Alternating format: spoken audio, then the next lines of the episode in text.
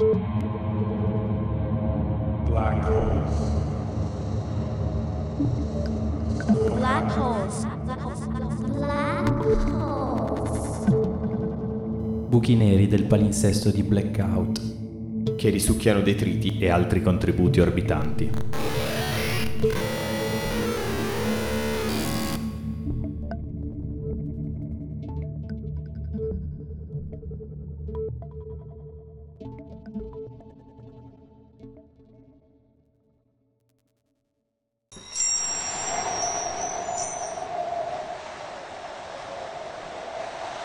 Donne partigiane e liberazioni.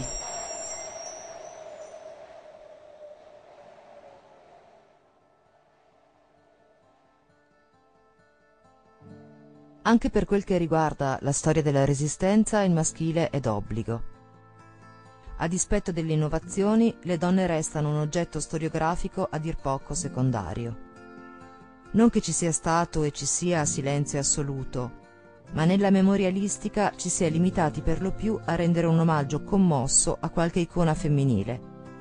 Nei lavori di sintesi a citare le donne come categoria meritevole o come massa indifferenziata. Per definire l'opera delle partigiane si parla di contributo, un concetto debole rispetto alla ricchezza dell'esperienza e un indicatore forte degli orientamenti storiografici. Contribuire non equivale a fare e a far parte, anzi marca il divario fra appartenenza e convergenza momentanea, fra l'azione creativa e il suo contorno o supporto che restano vaghi. Tanto vaghi che la medesima parola è spesso usata estensivamente per abbracciare l'insieme delle iniziative femminili ritenute utili alla resistenza. Per spiegare l'impegno delle donne si chiama in causa la spontaneità, seducente parola tutto fare che andrebbe a sua volta spiegata, oppure una rapida politicizzazione. Se non che il rapporto donne-politica interessa così poco che le stesse divergenze fra partigiane, fra organizzazioni femminili e al loro interno, vengono ignorate a favore di un'immagine di olimpica concordia. Il risultato è che nella storia della resistenza rimane un vuoto grande e che per di più pochissimi sembrano rendersene conto. In realtà le donne sono visibili in ogni punto della storia, purché si abbiano gli strumenti per distinguerle. I quadri concettuali dominanti sono strettoie da cui è urgente affrancarsi, senza aspettare di avere a disposizione la rete protettiva di un nuovo apparato teorico pronto all'uso. Con le sue tante vicende sparse, sfuggenti, ambivalenti, la storia delle donne è un esempio di eredità senza testamento. Riguardo le donne pesa lo stereotipo che le dichiara inconciliabili con le armi e con la politica, in omaggio al quale azioni simili hanno uno statuto diverso a seconda di chi le compie di una donna che cucina per i partigiani, cura i feriti o segnala la presenza di tedeschi, si dice che dà un aiuto. Dell'addetto alla sussistenza, di una formazione, del cuoco, dell'infermiere, dell'informatore, si dice che sono partigiani. Sebbene la guerra sottoponga il concetto di politica a tensioni fortissime, pochi fra i protagonisti sembrano capaci di vedere nelle pratiche della donna qualcosa di diverso dal prolungamento dei ruoli di assistenza e di cura. In banda la divisione dei compiti si modella sulla gerarchia di potere, mentre perdura il timore che la femminilità porti disordine. Le giovani partigiane sono preziose, hanno il talento dell'iniziativa, padroneggiano il territorio, sanno mimetizzarsi e travestirsi, passano, si spera che passino, più facilmente ai posti di blocco Elsa Oliva, la ragazza che le armi non le portava per bellezza, ma per mirare e per colpire, racconta di aver dovuto mettere le cose in chiaro con i compagni. Li avrebbe curati se necessario, ma nessuno contasse su di lei per essere servito. Alla cunese Tersilla Fenoglio Pedisano, nome di battaglia Trottolina, tocca l'onere di citare un tema spinoso. Preoccupati di non dare un'immagine promiscua della resistenza, i garibaldini piemontesi proibiscono alle loro compagne di partecipare al corteo della liberazione. e lei si ritrova ad assistere dal bordo della strada mentre sfilano le partigiane delle formazioni autonome. È giusto che in un grande moto popolare come quello della Resistenza l'apporto delle donne sia stato confinato per lo più ai margini, come finora in realtà si è fatto, ricordato in fin di orazione come generico riconoscimento di un prezioso contributo alla lotta? Non sarebbe invece il caso di parlare di apporto femminile come condizione indispensabile per l'esistenza stessa di questa lotta? La lotta partigiana vide le donne nei GAP, nelle SAP, nelle formazioni di pianura e di montagna, nell'organizzazione di scioperi e agitazioni esclusivamente femminili. Si pensi alle grandi manifestazioni seguite a Torino alla morte delle sorelle Arduino, nelle carceri sotto la tortura e seppero non parlare, nella diffusione della stampa clandestina, nelle pericolosissime missioni di collegamento, non solo come mamme dei partigiani o vivandiere o infermiere di ribelli affamati o feriti, anche se furono pure questo, e quando tutto ciò poteva significare l'arresto, l'incendio della casa, la deportazione, la fucilazione. Le donne furono le saldissime maglie della rete, rischiando spesso più degli uomini, perché, se catturate, il nemico riservava loro violenze carnali che in genere ai maschi non toccano nel ridimensionamento, anzi nella polverizzazione che il vento del Sud portò ai valori sociali della Resistenza in nome della continuità dello Stato, le donne partigiane furono doppiamente tradite. Dalle forze politiche tradizionali e in molti casi, più dolorosamente, dagli stessi compagni di lotta. Dopo la liberazione, la maggior parte degli uomini considerò naturale rinchiudere nuovamente in casa le donne. Il 6 maggio del 45 Tersilla Fenoglio non poté neppure partecipare alla grande sfilata delle forze della resistenza a Torino. Ma tu sei solo una donna, si sentì rispondere da un compagno di lotta nell'estate del 45 la partigiana Maria Rovano, quando chiede spiegazione dei gradi riconosciuti soltanto ad altri e a Barge il vicario riceve il brevetto partigiano prima di lei. E Nelia Benissone, dopo aver organizzato assalti ai docks, addestrato gappisti e sappisti, lanciato bombe Molotov contro convogli in partenza per la Germania, disarmato militari fascisti per la strada, anche da sola, e dopo essere stata nel 45 responsabile militare del suo settore, non sarà forse riconosciuta dalla commissione regionale come soldato semplice? In fondo, anche per molti uomini di sinistra le partigiane combattenti avevano trasgredito la vocazione domestica. Quindi essi preferivano pensare che le donne avessero agito più per amor loro che per autonoma scelta politica. È certo comunque che gli uomini non erano molto disposti a concedere alle donne riconoscimenti. E molte, vedendo come avvenivano le assegnazioni, si astennero deliberatamente dal chiederli. Si può cogliere più di un movente di tale atteggiamento. Chiamate dalla storia degli uomini a combattere in prima persona in un mondo in sfacelo, le donne agirono per risolvere i problemi di tutti, non per fare carriera e ottenere posizioni di comando, come è fondamentale movente, a volte magari involontario e inconscio, dell'attività maschile. Esse, pur tenute a lungo fuori dalla storia, si esposero senza esitazione ai rischi della guerra partigiana. Del resto, indipendentemente dai mezzi usati nella lotta, si distinsero dagli uomini soprattutto per i modi e la qualità della loro partecipazione. I valori e i caratteri del mondo femminile, sviluppatisi durante la millenaria soggezione e in risposta a questa, diedero alla Resistenza una ricchezza e una completezza che non avrebbe altrimenti raggiunto. Fra questi caratteri risaltano la spontaneità, il rifiuto del calcolo, il senso di giustizia, la capacità appassionata di amare e soffrire, il rispetto antiretorico della verità dei fatti e dei sentimenti. Avevamo paura, dichiarano candidamente, la generosità comunicativa, la modestia, la pietà. Esse sentivano, come tutti gli oppressi, che non combattevano solo contro il fascismo, ma anche e soprattutto contro la disuguaglianza e l'ingiustizia. Tuttavia raramente trovarono compagni che parlassero loro della specifica oppressione femminile. Se ancora oggi, tra certi compagni di stretta ortodossia, la parola femminismo è pronunciata con sospetto, se non con disprezzo, figuriamoci nel 43-45.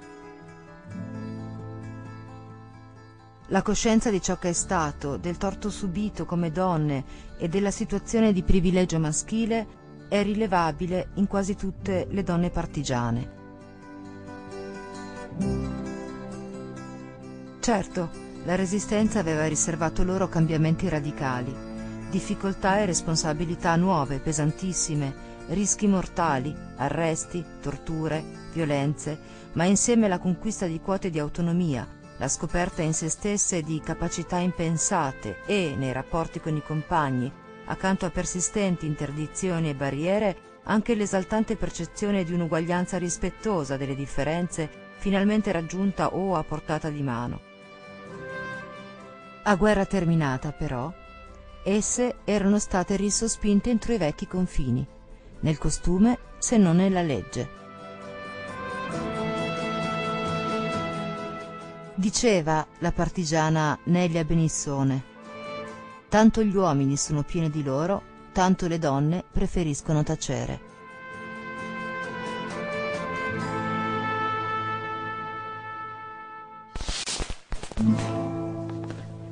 Dalle belle città date al nemico, fuggimmo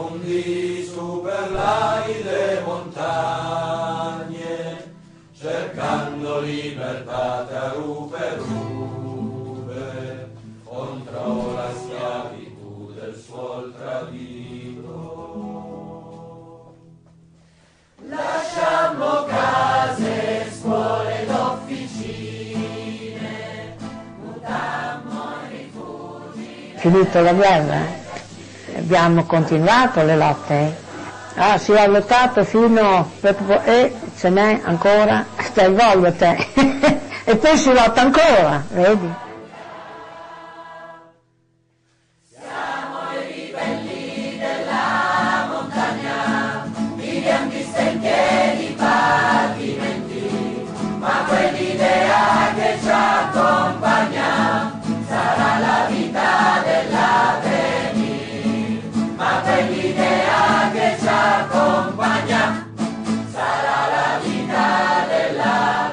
Eravamo una miseria, una miseria nera, nera. Hanno licenziato tutti i comunisti alla Ducati, 960 persone che c'erano casa. Ecco, quello lì è il dopoguerra. Allora abbiamo fatto tante di quelle lotte, tante di quelle dimostrazioni, in piazza, con la celere che ci bastonava, ma ne avevamo anche dietro però. Non, abbiamo, non le abbiamo solo prese, le abbiamo anche date via.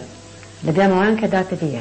Sulle strade Yeah.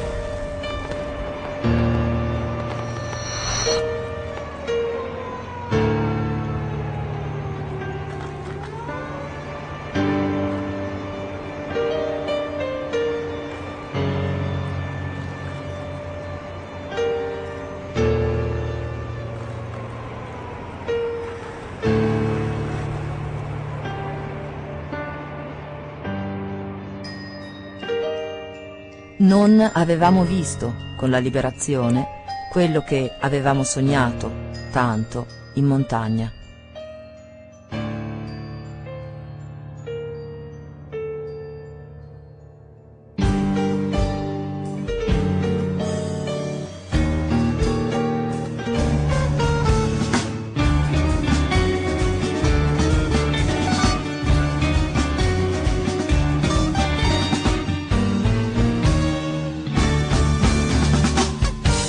Gente applaudiva i partigiani, i fascisti erano andati e di tedeschi in divisa non se ne vedevano più.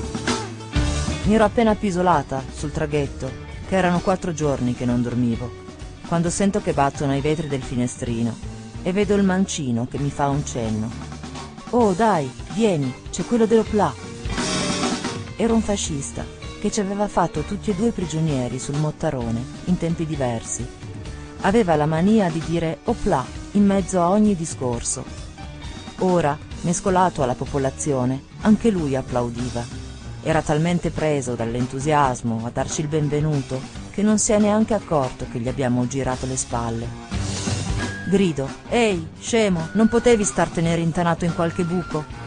L'abbiamo portato al cimitero e lì l'abbiamo giustiziato. Questo è stato il primo contatto col mondo nuovo, con quello che avremmo dovuto vedere poi.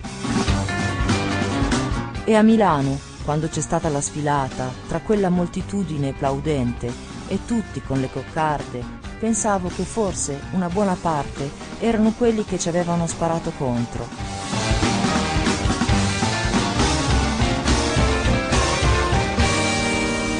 Anche tra la folla applaudente di Milano ho trovato un fascista che per mesi mi aveva fatto da guardia del corpo a Bolzano. L'ho consegnato a chi dovevo. Certo che, quando c'è stata la smobilitazione, hanno dato troppo poco tempo per giustiziare i criminali. Tutto a un tratto non era più possibile giudicare nessuno. C'è stata una comunicazione. Dall'ora tot non si potevano più processare i prigionieri, ma si dovevano consegnare. Il dopo liberazione è stato certamente molto diverso da come lo pensavo. Il mio rimpianto più grande del dopo è stato di non essere morta prima, durante la lotta. Se io ho invidiato qualcuno, non ho mai invidiato i compagni vissuti, ma i compagni morti.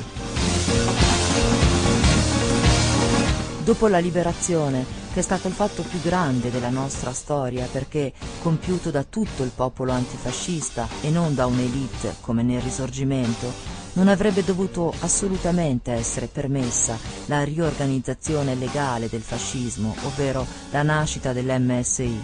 Se io potessi fare qualcosa contro, la farei subito, qualunque cosa fosse, perché non è giusto. Non solo verso di noi che abbiamo combattuto, ma anche verso il popolo e verso tutti quelli che sono morti nella lotta. Sono mancate le riforme che ci avevano promesso, che avrebbero dovuto agevolare la grande massa popolare. Le agevolazioni hanno continuato ad essere per i medesimi, per i ricchi, quelli che oggi portano la camicia beige o azzurra, ma che è sempre la stessa camicia nera di ieri. Per noi partigiani, dopo la liberazione, trovare un posto di lavoro era un sogno. Quando sono tornata a Domodossola nel 1945 abbiamo trovato la casa completamente svaligiata. La gente, i piccoli borghesi, ci considerava molto male. Erano da prendere a schiaffi. Mi ricordo il primo anniversario della liberazione, il 25 aprile del 46.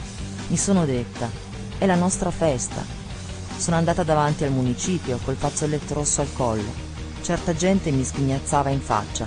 Qualche voce diceva Va a fare la calzetta. Io avevo ancora le armi in casa, nascoste in cantina.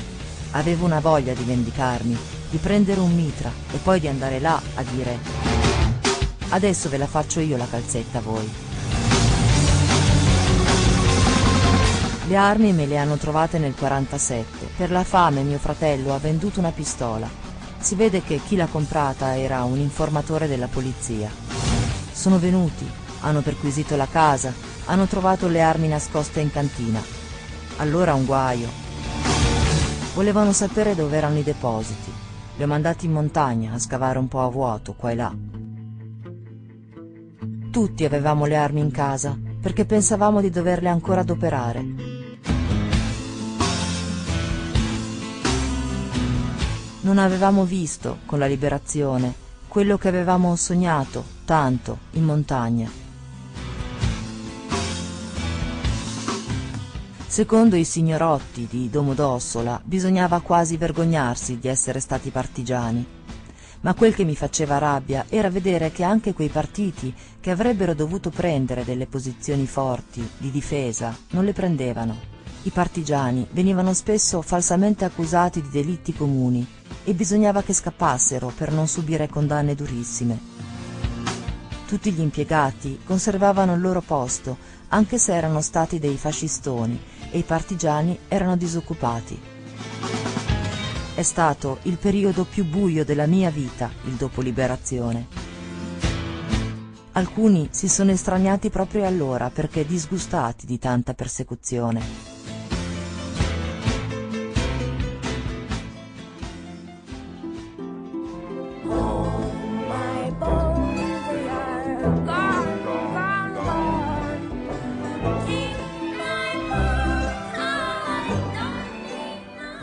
Ricordo che negli interrogatori che ho subito a Bolzano da parte dei nazisti mi hanno chiamata per la prima volta ribelle. ribelle.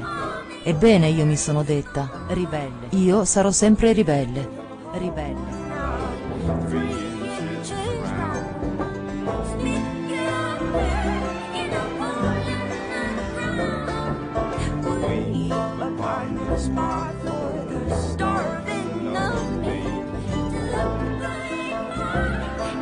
Adesso ve la faccio io la calzetta a voi. Elsa Oliva.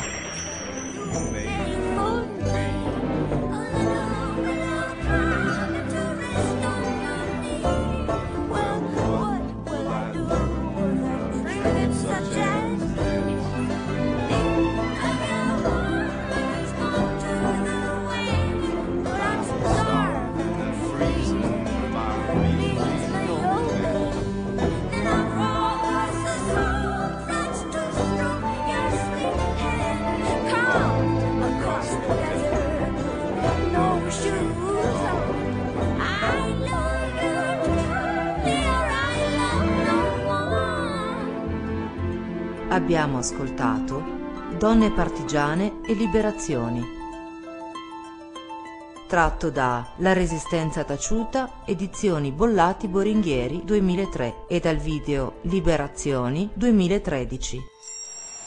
Audio a cura di Radio Alpi Libere.